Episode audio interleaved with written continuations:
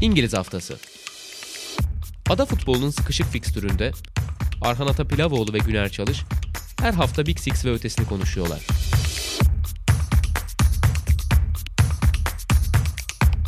Statsbomb işbirliğiyle.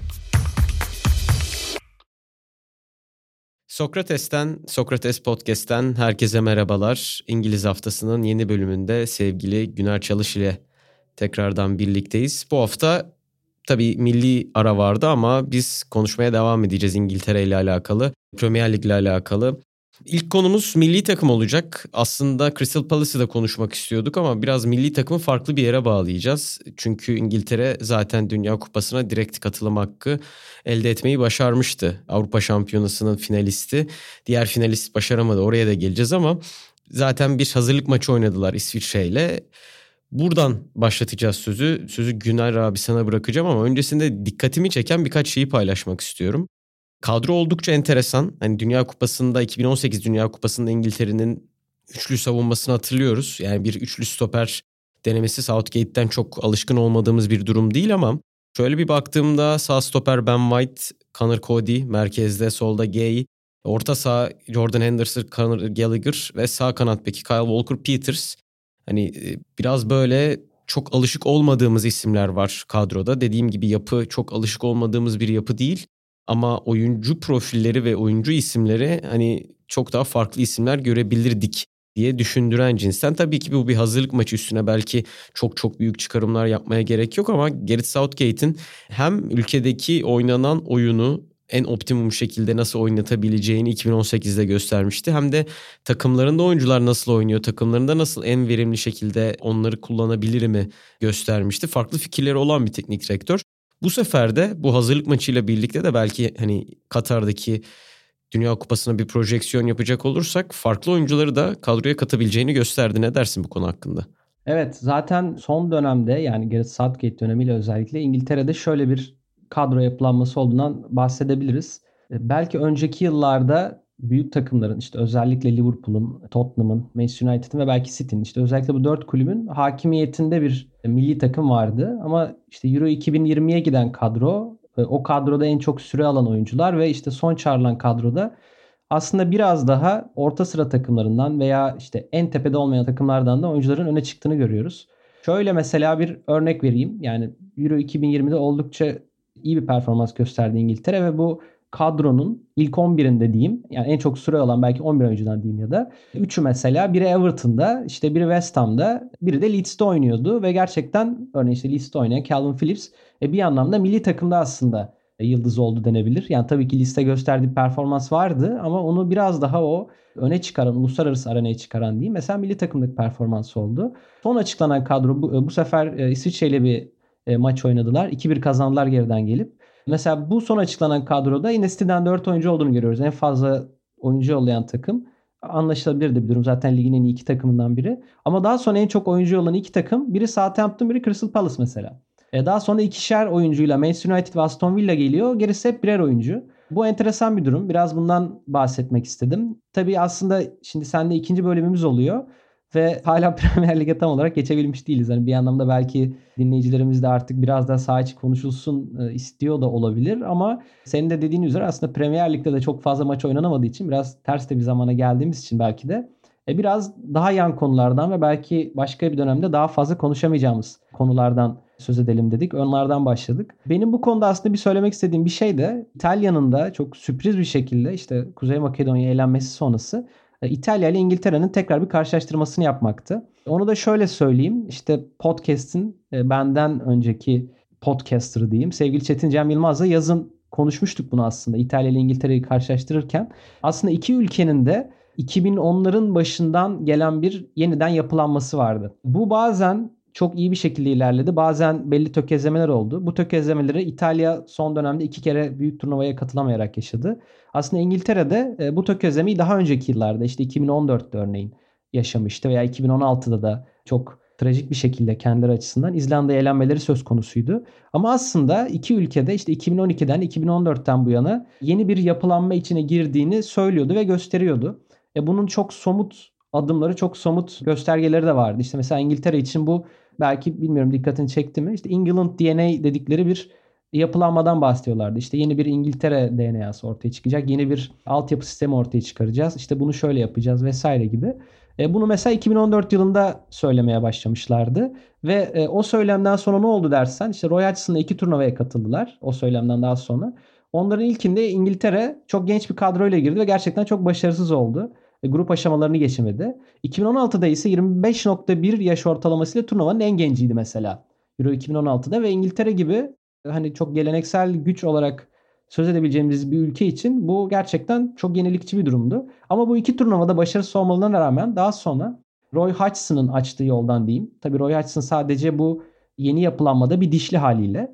Onun başlattığı yenilenme hamleleri daha sonra işte Southgate'le belki de daha iyi bir şekilde uygulanarak daha iyi bir uygulama sonucunda 2018'de ve 2020'de çok daha e, iyi sonuçlar elde etti İngiltere. Şu anki aslında kadro yapılanması da tüm bu sürecin bir sonucu olarak görülebilir. Hani tekim bunun e, şöyle bir durumunda sonucu olduğundan bahsedebiliriz. Hem Gareth Southgate hem de İtalya milli takımındaki pek çok üst düzey yönetici kendi ülkelerinde aslında kendi liglerinde bir yandan daha fazla ve daha ilginç, daha yeni tip oyuncu yetiştirmeye odaklanırken bir yandan da kendi ligindeki takımları eleştiriyorlar.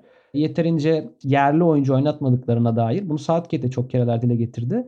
E ve belki de işte büyük takımlardan daha az oyuncu ve işte orta sıra takımlarından daha fazla oyuncu olmasının bir sebebi de bu. Çünkü yani büyük takımlar yeni e, dünya düzeninde diyeyim yeni transfer pazarında e, çok da fazla yerli oyuncu oynatmıyorlar açıkçası. Dünyanın en iyi oyuncularını farklı ülkelerden gelen oyuncuları topluyorlar. Haliyle de milli takım antrenörleri oyuncuları çok farklı takımlardan veya işte orta sıra takımlarından bulmak zorunda kalabiliyor. E, bu tespiti daha önce işte İspanya milli takımında da yapılmıştı. İspanya milli takımının bir önceki antrenörü Moreno da yapmıştı. Onu da okumuştum hatırlıyorum. Dolayısıyla aslında bu bir anlamda da genel bir trendi de yansıtıyor. Ve biz hani kendi adım en azından biraz tekrar bunu vurgulamak istedim. Biraz da buradan bu milli takıma oyuncu yollayan biraz daha küçük profilli takımlardan e, söz açalım. Sözü onlara getirelim istedim. İşte bunlardan biri Crystal Palace olabilirdi. Biri Southampton olabilirdi. Palace'ı daha sonraki bölümlerde belki FA Cup konuşabilirsek eğer orada konuşalım diyerek varsa bilmiyorum yani Crystal Palace niye konuşulmuyor dinleyicilerimiz varsa onlara da böyle bir şey söyleyebilirim ve bugün biraz da Southampton konuşalım istiyorum ben. Ne dersin? Senin ya da milli takım hakkında söyleyeceğim bir şey var mı? Benim söyleyeceklerim bunlar da milli takımın gidişatıyla alakalı İngiltere'de. Ya şunu söyleyecektim son olarak Southampton'a geçmeden önce. Mesela 2018'den bu yana takvimi aldığımızda evet İtalya'nın bir Euro 2020 şampiyonluğu var, var ve tarih e, başarılı olarak İtalya'yı sayacak kabul. Ama ben sporda en zor şeyin sürdürülebilir başarı olduğunu düşünüyorum. Yani hep örnek verilirdi Abdullah Avcı özelinde şampiyon olamıyor diye. Evet ama hep şampiyonluğa oynuyordu. Ya şampiyonluğa durmaksızın oynamanın ne kadar zorlu bir şey olduğunu bence Türkiye ligindeki kulüpler son senelerde iyi de niye hissediyor bunu. Ya da işte Manchester City'nin Liverpool'un yaptığını bu takımlar şampiyon olamasa bile hep oralarda olmak çok değerli bir şey. Ve 2018'den bu yana İngiltere'ye baktığımızda İtalya 2018'e katılamadı. 2022'ye katılamadı. Evet 2020'de şampiyon oldu ama İngiltere'ye bakıyoruz. 2018'de dördüncülük var ve finale çıkması çok muhtemel bir takımdı. 2020'de bir final var. Kupayı kazanması içten bile değildi. Penaltılarla kaybetti ve 2022'ye gidildiğinde en kuvvetli adaylardan birisi mi? Bence evet. Ya bu bakıldığında büyük çerçevede belki bu üç büyük turnuvada bir madalya yok hala. Daha doğrusu kupa yok diyeyim madalya var. Ama buna rağmen hep oralarda olmayı başaran bir İngiltere var ve oralarda olan herkes günün sonunda bir şeyler kazanabiliyor. Belçika'da bunu mesela yeteri kadar göremedik bence. Yeteri kadar oralarda oynamayı başaramadılar jenerasyonuna bakınca. Ben bu yüzden İngiltere'yi buraya kadar da gelmişken dördüncülük, ikincilik şimdi 2022'de birkaç adım önde görüyorum. Mutlak favorilerden bilmiyorum katılır mısın ama. Yok yok katılıyorum. Zaten Southgate'in bir açıklaması var. Belki ne görmüş olabilirsin. Yani artık başarılı kabul etmemiz için kendimizi kupayı kazanmamız gerek diyor Katar'da. Onlar, evet, onlar da yani... iddialılar artık yani bunu net bir şekilde dile getiriyorlar. Hı hı. Ve bence bu süreklilikle birlikte çok uzak değil gibi geliyor. Buradan sen çok güzel açmıştın konuyu. Southampton'a geçelim. Southampton'ın milli takıma gönderdiği oyunculara geçelim. Zaten İsviçre hazırlık karşılaşmasında Walker Peters sağ kanat bekiydi. Ward-Prowse yedekler arasındaydı. Bir de Forster var yedek kaleci. Çok süre almayacak muhtemelen. Bir de evet yedek kaleci Fraser Forster var. Ya Southampton'la alakalı nereden başlamak istersin? Benim de diyeceğim çok şey var ama milli takım özelinde oradan alacağım bir yer varsa direkt senle başlayalım istersen. Ya ben Southampton'ın biraz buraya geliş hikayesinden bahsetmek istiyorum aslında. Senin tahmin ediyorum ki daha çok yorumların bu sene özelinde ve daha sağ içi teknik detaylarda olacak diye tahmin ediyorum. Doğru mu e, hatırlıyorum? Doğru O yüzden evet. ben hani biraz da dinleyiciler aslında Southampton'ın çok kısaca çok uzatmadan mümkün mertebe buraya geliş hikayesinden bahsediyorum. Bahsetmek istiyorum. O da şöyle olacak. Şimdi Southampton aslında 2009 yılında bir yatırımcı tarafından, Liber tarafından, baba Liber tarafından satın almadan önce epey kötü durumda olan bir kulüptü. Önce onu söylemek lazım. Yani geleneksel kulüplerden biridir. Çok eski bir kulüptür. Çok iyi bir altyapı sistemi vardır. İşte Alan Shearer'ın çıktığı kulüptür mesela altyapı sisteminden. E, çok eskilere dayanan iyi bir altyapı sistemi vardır vesaire. Ama 2009 yılında kulüp kayyuma gitmek üzereydi. İflas halindeydi ve bir yanlış bilmiyorsam Alman olması lazım. Avusturya'da olabilir ama sanırım Alman. E, Liber adlı bir yatırımcı 2009 yılında bu kulübü satın alıyor bu haldeyken. O sırada on, Lig 1'a düşmüş durumdalar ve yani Lig 1 dediğimiz 3. kademe ligi İngiltere'nin ve eksi 10 puan cezaları da var. 2019'da bu satın almadan sonra işte Liber benim de o dönemde takip ettiğim ve biraz beğenerek de takip ettiğim bir CEO getiriyor yatırımcı. E, beraber kendisi beraber bir CEO getiriyor. Adını Nicola Cortese. Bir İtalyan ve çok böyle kendine güvenen, kendinden emin ve e, işte aslında Southampton'u yenileyen çok önemli bir figür haline geliyor. Kendisi 2014 yılında ayrılıyor 2009'da Liber'la beraber geldikten sonra. Bu 5 yıllık süreçte League One'dan Premier Lig'e çıkmayı başarıyorlar ve Premier Lig'in de aslında ilk 10 sıra takımından biri oluyorlar. Ya bu çok büyük başarı 5 sene içinde yapılabilmesi. İşte bu süreçte Alan Pardew'la çalışıyorlar. Belki hatırlarsın Nigel Atkins vardı. O da takımın ilk lige çıktığı dönemde antrenörüydü. Ama işte tam da o Cortese'nin karakterine uygun bir şekilde takım hiç de fena gitmiyorken 13. 14. sıradayken kendisi Atkins'i kovuyor ve Mauricio Pochettino diye biri var. E, ben bu adamı çok beğeniyorum deyip hakikaten de böyle yani. Buna benzer düşünerek tahmin ediyorum. Ve o sırada üstelik Pochettino Espanyol'la ligin son sıralarına devin atmış bir koçken, antrenörken Pochettino'yu getirme kararı alıyor Atkins'i kovup. Ve o dönemde e, hatta epey de bir eleştiri alıyor taraftardan. Yani Atkins bizi bir üst lige çıkardı. Takımda hiç fena gitmiyor. işte bu nedir gibisinden. O dönemde çünkü yakından takip etmiştim hatırlıyorum. Ve yani ne kadar doğru kararlar aldığını Pochettino'yu ta o zamandan İngiltere'ye getirme isteğinden de anlayabiliyoruz. Yani kendisi de buradan bir parantez açmayı özellikle istedim. Çünkü Southampton'ın hakikaten e, şu anki Premier Lig konumuna ulaşması da bence çok önemli bir figür Cortez'e. Ve kendisi ilk dediğim gibi 2014'te ayrılıyor. Aynı yıl Pochettino da ayrılıyor. Arada e, iki sezonluk bir Ronald Koeman dönemi var. O dönemde aslında Southampton'ın artık biraz daha kemikleşmiş bir Premier Lig kulübü olduğunu görüyoruz. Halbuki Pochettino ilk geldiğinde hala o kendi kulübün kimliğine uygun biçimde işte altyapıdan çok fazla oyuncuya yer veren, bunları da oynatan ve satan bir e, kulüp hüviyetindeydi. İşte bu oyuncular e, şu anda hala gördüğümüz Luke Shaw gibi, işte Adam Lallana gibi. Yanlış hatırlamıyorsam James Ward-Prowse daha o dönemlerde yavaş yavaş oynamaya başlayan bir oyuncuydu mesela. İşte Colin Chambers vardı vesaire. Hakikaten hep böyle genç İngiliz oyuncuların süre aldığı, aynı şu anda olduğu gibi milli takıma oyuncu veren ve aslında İngiltere'de değiştiren bir takımdı. Çünkü işte birazdan sen geleceksin. Oyun stilleriyle de değiştiren bir takımdı. Yani Pochettino'nun daha birinci, ikinci maçında çok farklı bir antrenör oldu. İşte onların Manchester United'a adeta kök söktürmesinden anlaşılmıştı. İşte Alex Ferguson hatta açıklama yapmıştı bizi çok zorladılar diye.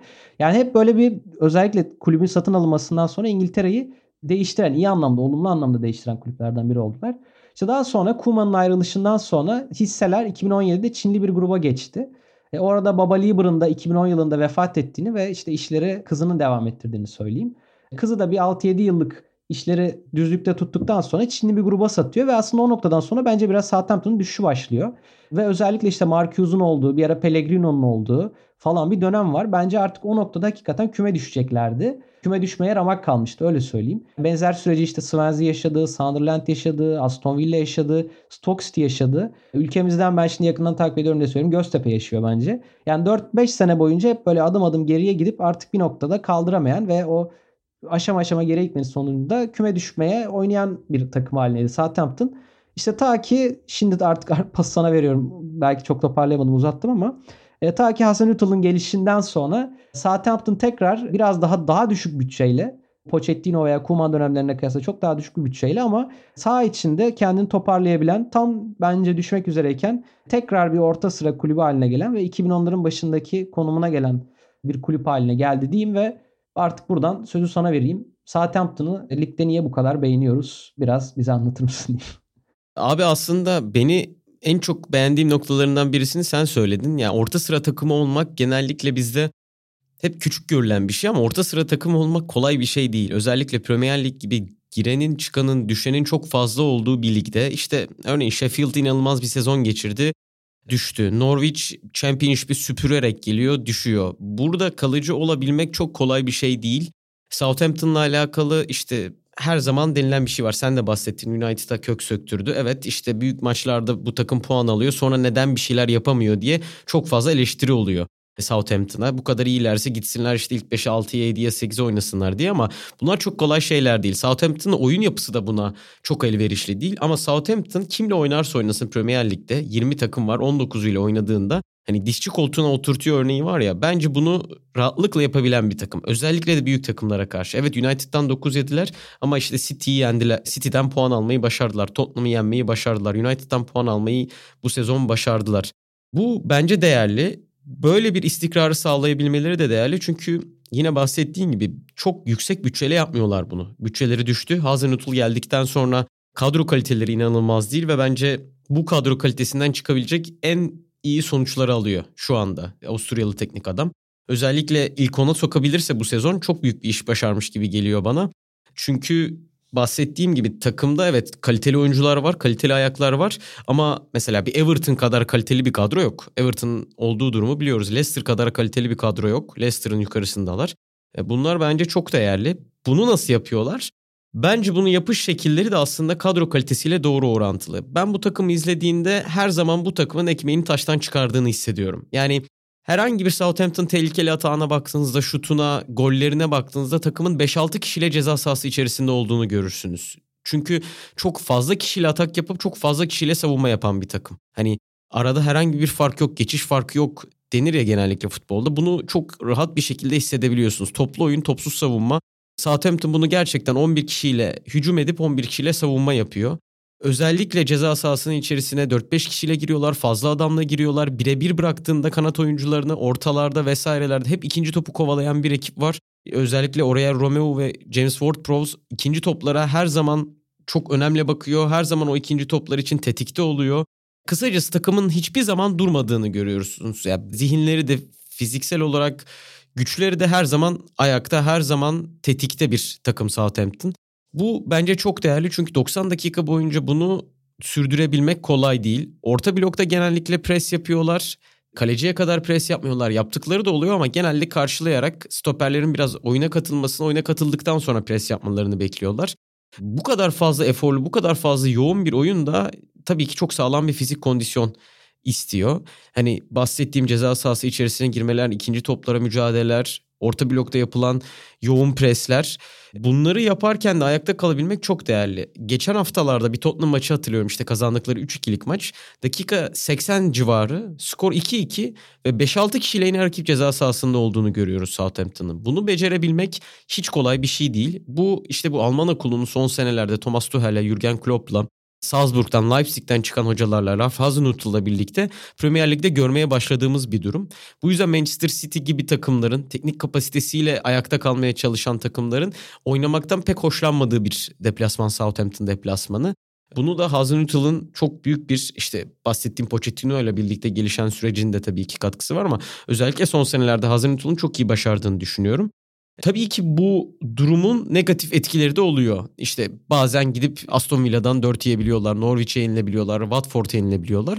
Bu da aslında çok anormal bir şey değil çünkü bu tarz oynamayan takımlara karşı, derin blokta bekleyen takımlara karşı çok istediğini yapamadığı anlar oluyor. Özellikle Southampton gibi takımların topa sahip olduğu alanları, topa sahip olduğu zamanları çok iyi değerlendirmesi gerekiyor bu takımlara karşı. Eğer o anlarda, o zamanlarda golü bulamazsa rakip takımın istediğini yapmaya başladığı anlar geliyor ve orada herhangi bir duran top, herhangi bir cezalandırma Southampton'ın kazanabileceği maçları kaybetmesine neden oluyor ama büyük çerçevede ben bu takımın gerçekten çok zorlu bir iş yaptığını, gerçekten ekmeğini taştan çıkardığını, durmadan efor, durmadan yoğunluk katarak maçlara çok büyük bir iş başardığını düşünüyorum. Şöyle de bir bilgi vereyim, şöyle de bir veri vereyim ligin ürettiği gol beklentisinden daha az gol atan 5 takımından biri. 36 gol beklentisi üretmişler.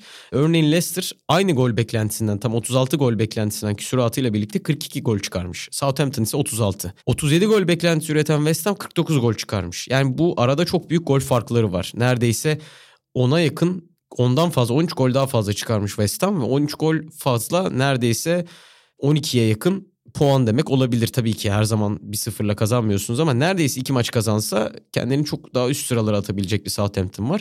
Bunu da aslında maç izlerken görüyorsunuz. Yani takım üretiyor. Takım her zaman ceza sahası içerisinde tehlikeli olabilecek pozisyonlarda tehlikeli dokunuşlar yapılabilecek anlarda rakip kaleciyle, rakip pozisyonla, rakip savunmayla birebir kalabiliyor ama bunu üretemiyor. Bu üretim de genellikle bir zaten çok fiziksel, çok yoğun bir oyun ortaya koydukları için onun yorgunluğu olabiliyor. İki teknik kapasite devreye giriyor. Çünkü teknik kapasitesi çok üst seviyede olan oyuncular yok.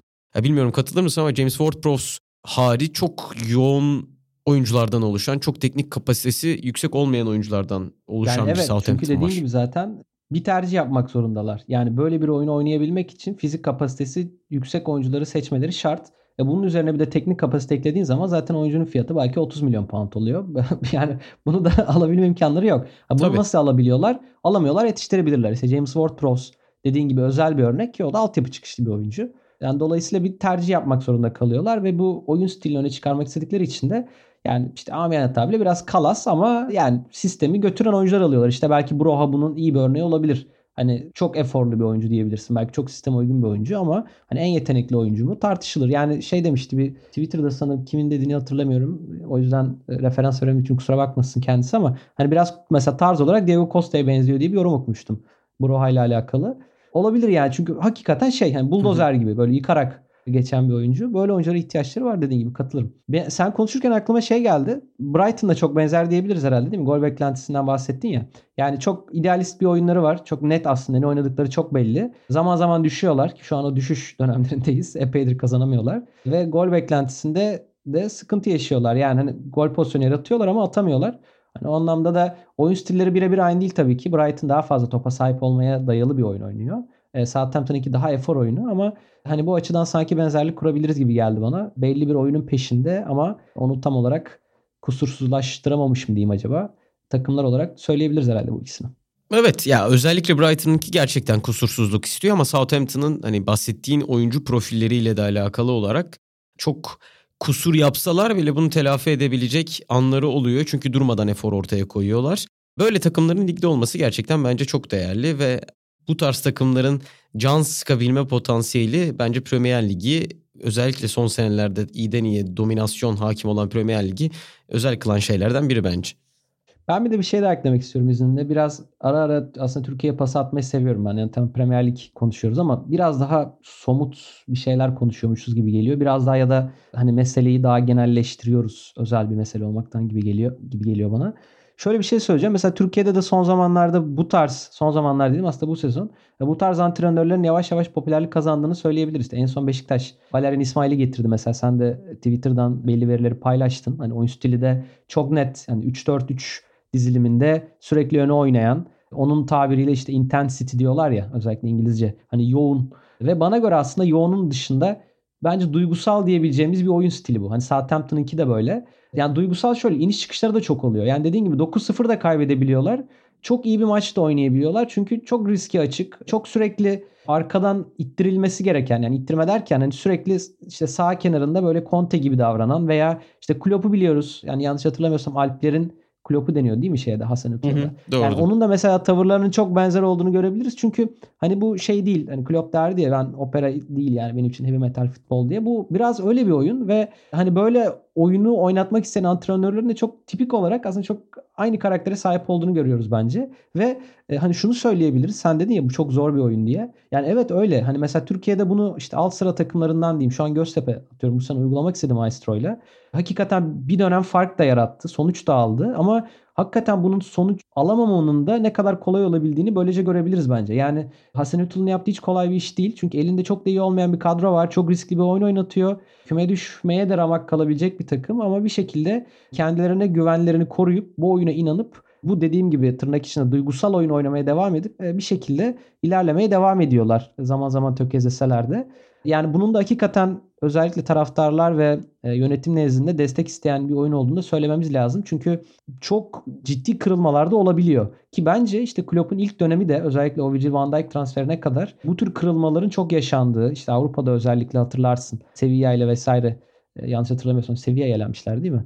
Hani kötü maçların oynandığı, Liverpool'un savunmadaki sorunlarına dair Dortmund maçı vardı bir tane çok gitgelli. Yani problemlerin ayyuka çıktığı dönemlerdi. Tabii Liverpool şu an çok daha kontrollü oynayan, çok daha hani ciddi bir takım haline geldi ama e, hani bu oyun stilinin de e, özellikle sabır istediği daha sonra işte bunu dediğim gibi Türkiye için de konuşuyorum örnek veriyorum.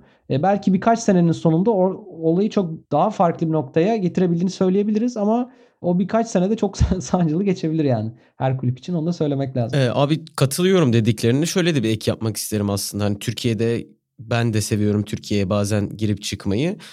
Bu oyun gerçekten çok gitgelli bir oyun. Şöyle bir veri vereyim. Southampton ligin savunma hattını en ileride kuran 6. takımı. Yani bu ne demek oluyor? Geride çok fazla alan bırakıyor Southampton. 14 tane takımdan daha fazla geride alan bırakıyor demek.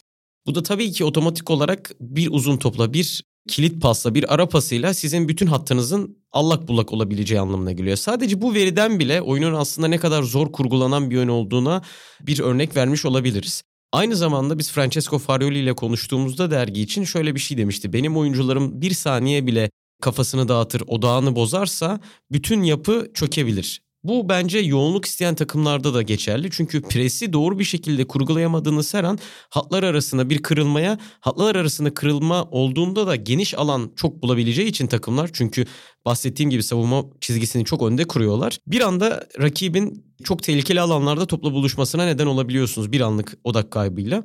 Bu yüzden dediğin gibi kenarda her zaman bir ittiren, bir itici güç, bir duygusal güç olmak zorunda olabiliyor o konsantrasyon yoğunluğunu sağlamak için. Bir de Türkiye ile ilgili şöyle bir şey vermek istiyorum. Evet biraz çıktık konudan ama bence artık sadece Türkiye özelinde de almayabiliriz bunu. Türkiye'deki takımların bütçeleri her geçen gün küçüldüğü için bu tarz hocalara da biraz artık bence ihtiyaçları var. Yani Göztepe örneğinde olduğu gibi ya da Beşiktaş örneğinde olduğu gibi çok büyük hani evet deniyor topa sahip olma oyununu ya da büyük hakim oyun oynayabilecek bir hoca mı Valerian İsmail doğru ama artık yoğunluk katmadan yani teknik oyuncuları zaten getiremiyoruz. Hani bahsettin ya Southampton işte tekniğini de bulsa zaten 50 milyon isteyecekler. Evet zaten biz teknik oyuncu getiremeyeceğiz artık. Ama yoğunluk sunabilecek oyuncular getirebiliriz. Yoğunluk sunabilecek oyuncular üretebiliriz. Bunlar çok zor şeyler değil ve yoğunluk mu teknik mi daha satın alınabilir bir şey. Yoğunluk satın alınabilir bir şey. Bu yüzden ben Southampton gibi takımların da Premier Lig'deki Türkiye'deki takımların da bunun daha kolay bir başarı yolu olduğunu düşünüyorum. E, teknik bir yapı kurabilmektense. O yüzden Türkiye'de verdiğin örnekle de bence uyuşuyor bu durum. İşte burada da dediğim gibi ikna gerekiyor. Çünkü o da çok böyle şey bir yol değil yani. Kolay bir yol değil hakikaten. Orada e, önüne çok engeller çıkacak. O yüzden biraz da ikna gerekiyor hakikaten. Herkes yani tüm paydaşlarım. Evet tabii ki yani sadece Süper Lig ya da Premier Lig özelinde değil yöneticisinden oyuncusuna bir ikna sürecine girmesi gerekiyor. Böyle takımların diyeyim. Buradan dilersen Arsenal'a geçelim. Güzel bir yerden de pası almış olabiliriz. Evet aynen öyle. Aslında bu ikna sürecini çok yakından yaşayan bir takım da Arsenal.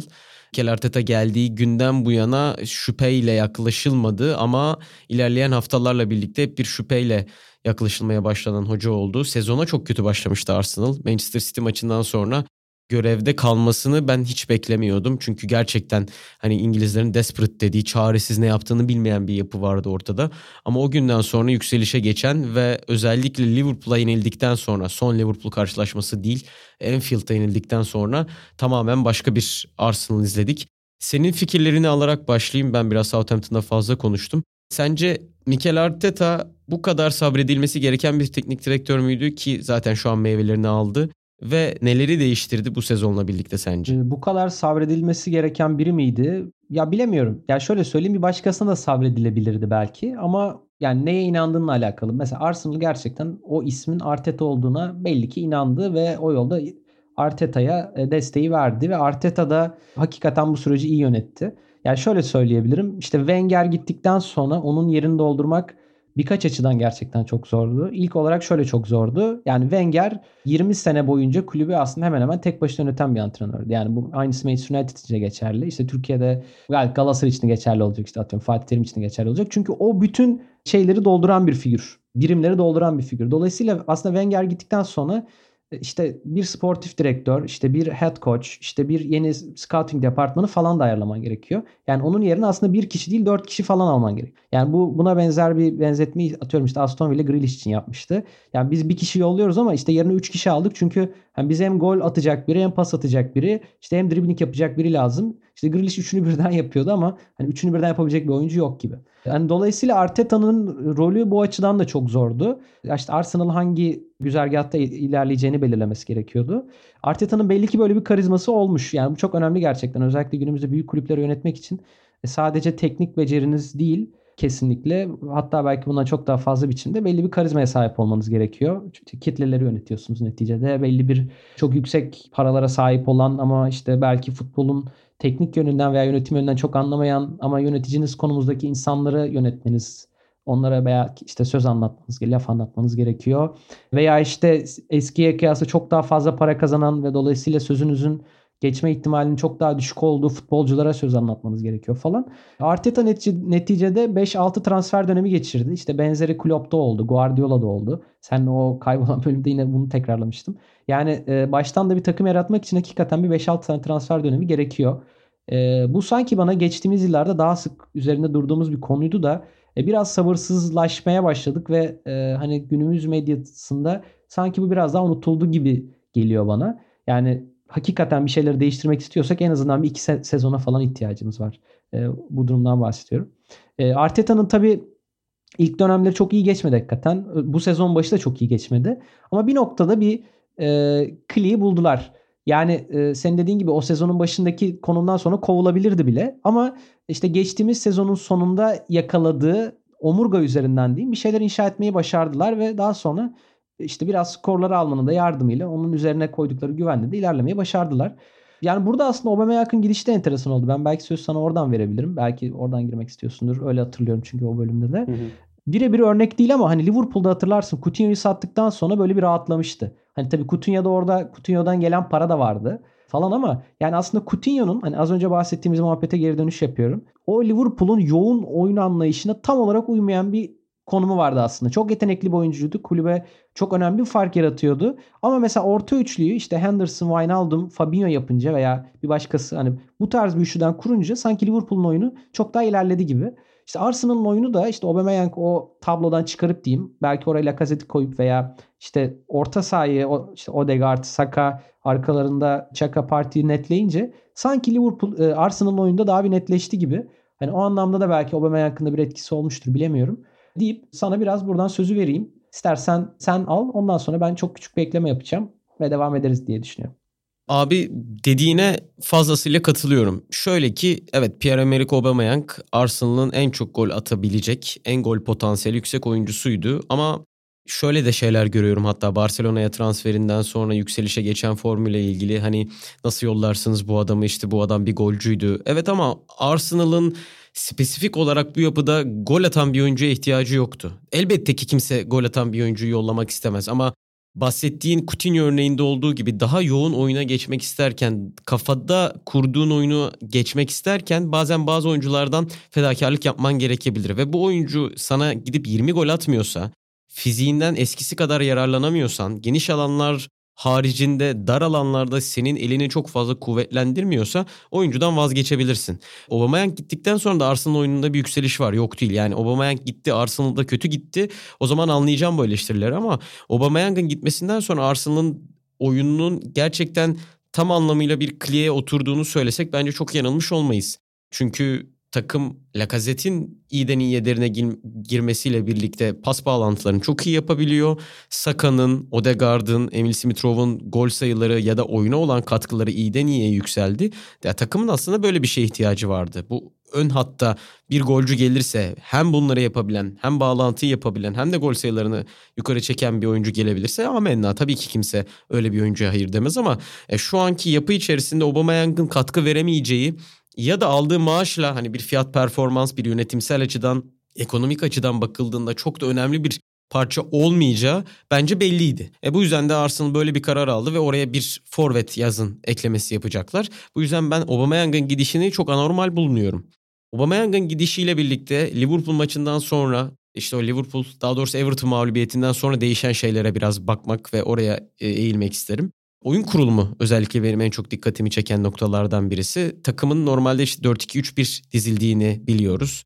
E, Parti, Çaka, Ödegaard, Saka, hı hı. Emil Smith-Rowe ya da işte Martinelli ve Lacazette. Ön hat böyle oluşuyor. Oyun birinci bölgede kurulurken genellikle Caka çift pivottan partinin yanından ayrılarak direkt sol kanata geçiyor. Bir sol iç oluyor. Parti savunma önünde tek kalıyor. Lacazette derine iniyor. 10 numaraya iniyor. 10 numaradaki Ödegard da baskı durumuna göre ya partiyi çiftliyor ya da sağ içte Çaka'nın tam paralelinde konumlanıyor. Bu düzende de en uçtaki oyuncular Martinelli ya da Saka oluyor ya da işte Emil, Emil Smith ya da Saka oluyor. Yani bu bahsettiğim durumu ortalama pozisyonlara baktığınızda bile görebiliyorsunuz. Çaka, Lacazette, Odegaard üçlü orta sahası gibi oluyor ve Martinelli Saka sanki çift forvetmiş gibi. Genişliği veren ve takımın en ucundaki oyuncular olduğunu görüyorsunuz. Burada bir otomatikleşme söz konusu. Yani buradan dinleyicilerimize söyleyebilirim. Herhangi bir Arsenal maçı izlediklerinde Çaka izlemelerini tavsiye ederim onlara. Çünkü durmadan elleri ile arkadaşlarına direktif veriyor ve hemen pozisyonuna bir akışa doğru ilerlediğini, hemen sol içe doğru, sol kanada doğru ilerlediğini görüyorsunuz. Onu ile onu izlediğinizde Çaka'nın sol kanada gittiğini, Odegaard'ın sağ içe geldiğini, Lacazette'in derine indiğini hepsini aslında bir bakıma görmüş olabiliyorsunuz. Bu açıdan bir değerli oyun kurulumu olduğunu düşünüyorum. Arsenal'ın böylesine bir yapıyı kurabilmesinin değerli olduğunu düşünüyorum. Bu açıdan da bence Arteta'ya bir şapka çıkarmak gerekiyor. Hatta şöyle de bir şey söyleyeyim. Ben Emery döneminden bu yana Arsenal'ın maçlarını fiksürünü açtığında hangi maçı kazanırlar emin olamadan izliyordum ama mesela Liverpool maçında bile bir sıkıntı yaratabileceklerini düşünmüştüm. Veya şöyle söyleyeyim Liverpool'a mağlup olduktan sonra Aston Villa karşılaşmasında farklı bir sonuç alsalardı çok şaşırmazdım ama artık e, bunu yenebildiğini görebiliyoruz takımın. Mağlubiyetten sonra galibiyet alabilecek mental güce de sahip bu takım. Bu da bence çok değerli. Bu dediğim gibi Liverpool maçından sonra gelen değişim Arsenal'ın bir kabuk değiştirdiğini, genç oyuncularıyla birlikte doğru bir yapıya evrildiğini görebiliyoruz. Ben ilk üç açısından da hala ciddi bir adaylık sahibi olduklarını düşünüyorum. Hatta Liverpool maçından bu yana bu bahsettiğim ama Emirates'te oynanan değil, Enfield'de oynanan e, müsabaka. Ligin en az gol beklentisi yiyen 3. takımları duran toplardan en az gol yiyen 3. takımı konumundalar. Savunmayı tamamen halletmiş gibi gözüküyorlar. Aston Villa'ya karşı da gol yememişlerdi. 1-0 kazanmışlardı. Ya günün sonunda e, hem gol beklentisi açısından hem oyun kurulumu açısından hem üretim açısından hem bireysel yetenekler açısından işte Saka ile Ödegaard'ın yükselebildiğini görüyoruz. Lacazette'in bu oyunculara bağlantı açısından, top tutma açısından belki gol katkısı olmasa da onların yükselmesi açısından katkı verebildiğini görüyoruz. Bence Arsenal tarafında güzel şeyler pişiyor şu anda ve gelecek sezon açısından ben e, Chelsea adına çok mutluydum. Doğru katkılarla birlikte direkt şampiyonluk adayı olarak görüyordum. Gelecek sezon Arsenal'ı şampiyonluk adayı hala görmüyorum ama o beklenen hani Şampiyonlar Ligi'nde ilk dörtte Wenger döneminde Banko ilk dört takımı olabileceğini e, düşünüyorum artık Arsenal. Yani Wenger sonrası dönem gerçekten başladı Arsenal'a diyebiliriz herhalde. E, bu bölümde tabii konuşamayacağız ama herhalde bir aksilik olmazsa bir sonraki bölüm veya daha sonraki bölümde mesela United'da konuşalım diyoruz. Orada da hani United mesela nasıl Alex Ferguson sonrası e, geçişi bir türlü yapamadı. Belki onu konuşabiliriz. Hani buradan da şimdiden böyle bir coming soon yapalım yani önümüzdeki bölümlerle gibi. ben şunu ekleyeceğim sana sadece. Aslında güzel bir bitiriş oldu senden de o anlamda. Takımın oyunu çok güzel anlattın. Yani hakikaten çok daha iyi oturdu. Oyun olarak geliştiler ama şu anda da şöyle bir durum oldu. Aubameyang sonuçta aslında takımdaki en önemli varlık sebebi bir işte tecrübesi, iki tabii ki gol atma becerisiydi. E geçenlerde Arteta'nın bir yorumu oldu. Dedi ki hani artık yavaş yavaş bir seviyeye geldiklerini söylüyorlar ve diyor ki yani artık bir sonraki seviyeyi atlamamız için işte top teamlerle en başarılı takımlarla bir arada olmanız için diyor en, en az 90-100 gol atmanız gerekiyor e, diye bir açıklama yapmış Arteta. Ve demiş ki yani bu golleri bir şekilde bulmamız lazım. Hani bana sormayın ama işte buna ihtiyacımız var e, demiş. E, çünkü şu an aslında Arsenal'in gol sayısı oldukça az. Yani yanlış bilmiyorsam 45 falan olması lazım. E, yanlışsam düzeltebilirsin. E, hani öyle biliyorum. En azından hani Liverpool'dan veya işte City'den yaklaşık 20-30 gol az atıyorlar. 44 gol 39 golü beklentisi. Evet yani düşük bir sayı. En azından şampiyonluk takımı olmadı ortada. Bu tam şey takımı yani çok değerli toplu oynayan hani olur ya bir alt kademe takımların Hani bizde Anadolu takımları işte İngiltere'de orta sıra takımlar hani ne oynadığı belli. İşte West Ham diyebiliriz mesela. Yani hani hı hı. kendini bir üst seviyeye atan ama belli bir baremi olan takım hüviyetindeler biraz da. Arteta da bundan bahsetmiş. Hani bir noktada bir golcüye ihtiyacımız var diye hani bir sonraki adımda işaret etmiş aslında. Bunun da e, somut olarak şöyle göstergelerini gördük aslında bir yandan da. İşte yanlış bilmiyorsam Vlahovic'in aslında epey bir peşinden koştular değil mi? Yani Juventus almadan önce.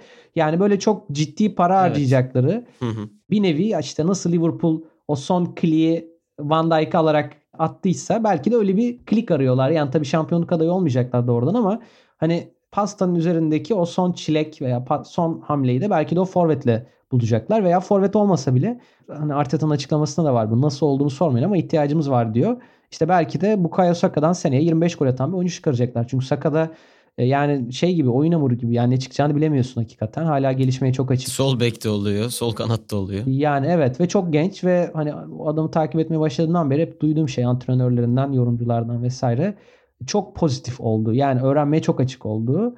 Dolayısıyla hakikaten yani Sakarya'dan belki gelecek zaman 30 gol katkısı alacaklar. Bunu bilemeyiz yani. Hani çok da şaşırtmayabilir bizi. Ama neticede böyle bir ihtiyaçları olduğu kesin. Hani o anlamda da Arsenal'i biraz belki bu göze bakmak lazım. Onu da ekleyeyim dedim son olarak. Ama e, dediğin gibi yani gayet iyi gidiyorlar ve önümüzdeki sezonlarda belki de çok daha iyi yerlerde göreceğiz. Belki de hani üçüncü bir takım olarak eklemlenecekler hani Liverpool'la City'nin yanına. E, bunu da göreceğiz diyeyim. Hatta ee, evet, şö- belki... şöyle söyleyeyim pardon sözünü kestim. Hani sen de aslında City için benzer bir yorum yapıp hani Liverpool'dan farkının golcüleri olmadığını söylemiştin. Yani büyük takımlarda kesinlikle o golcüye ihtiyaçları var. Hani onu da söylemek gerekiyor. Bir net golcü. Hı hı. Ya evet kesinlikle bu illa alıştığımız zaten öyle bir profil iyiden iyi azalıyor. Bir striker bir poacher olmasına gerek yok ama Salah gibi Mane gibi şey, 20 mesela. golü bulabileceğiniz bir oyuncu. Yani. evet yani öyle güvenebileceğiniz bir oyuncuya ihtiyacı var. Arsenal'ın mesela Tottenham'ın öyle bir avantajı var. Gerçekten hani pazarda böyle bir oyuncu arasa bence bulamaz ama ellerinde Kane var. Bakalım onu da tutabilecekler mi? O da ayrı bir konu. Ben de dediğine katılıyorum. Kesinlikle 20 gol atabilecek bir oyuncuya sahip oldukları an farklı bir Arsenal'dan konuşacak olacağız gibi duruyor. Benim aklıma biri geldi şu an konuşurken ama umarım da gerçekleşmez. Ollie Watkins olabilir. Çünkü kendisi bir Arsenal taraftarıymış aynı zamanda. Biliyorsun ben Aston Villa'yı sempati duydum kulüp aldığı için. Yani çok golcü bir oyuncu değil aslında bir yandan ama yani Lacazette'in sağladığı rolü çok daha dinamik, iyi sergileyebilecek de bir oyuncu bir yandan ve gelişime de açık. Şu an olmasa bile öyle bir profile Bakalım bence var. Yani bir anlamda da çünkü Lacazette'in verdiği katkıyı da kesmemesi lazım. Hani Liverpool'daki Firmino benzeri. Evet, değişik Hı-hı. bir profil ihtiyacı Firmino var gerçekten. gibi. Evet bir sırat köprüsü gibi. Bence çok belirleyici olacak ya o transfer. Ya gelen golcü Vlahovic gibi olursa gerçekten bir adım öne atacak. Eğer Oli Watkins gibi ya da işte Firmino gibi, Lacazette gibi bir oyuncu gelecekse de nasıl yapılanmanın devam edeceği çok belirleyici olacak. O yüzden bence Arsenal adına bu yaz transfer dönemi geleceklerini şekillendirme açısından en önemli evet, transfer evet. dönemi olabilir. Gelecek haftada United'a geliriz. Acaba onlar ne yapacaklar gibi diyeyim ve burada bırakalım. Evet. Kendine Aynen yapılanmayı en çok merak ettiğimiz takımlardan birisi de United olacak. Gelecek hafta United'la ilgileneceğiz. United'ı derinlemesine inceleyeceğiz. Bu haftalık bizden bu kadar. Dinlediğiniz için çok teşekkür ederiz. Gelecek hafta görüşmek üzere diyelim. Hoşçakalın.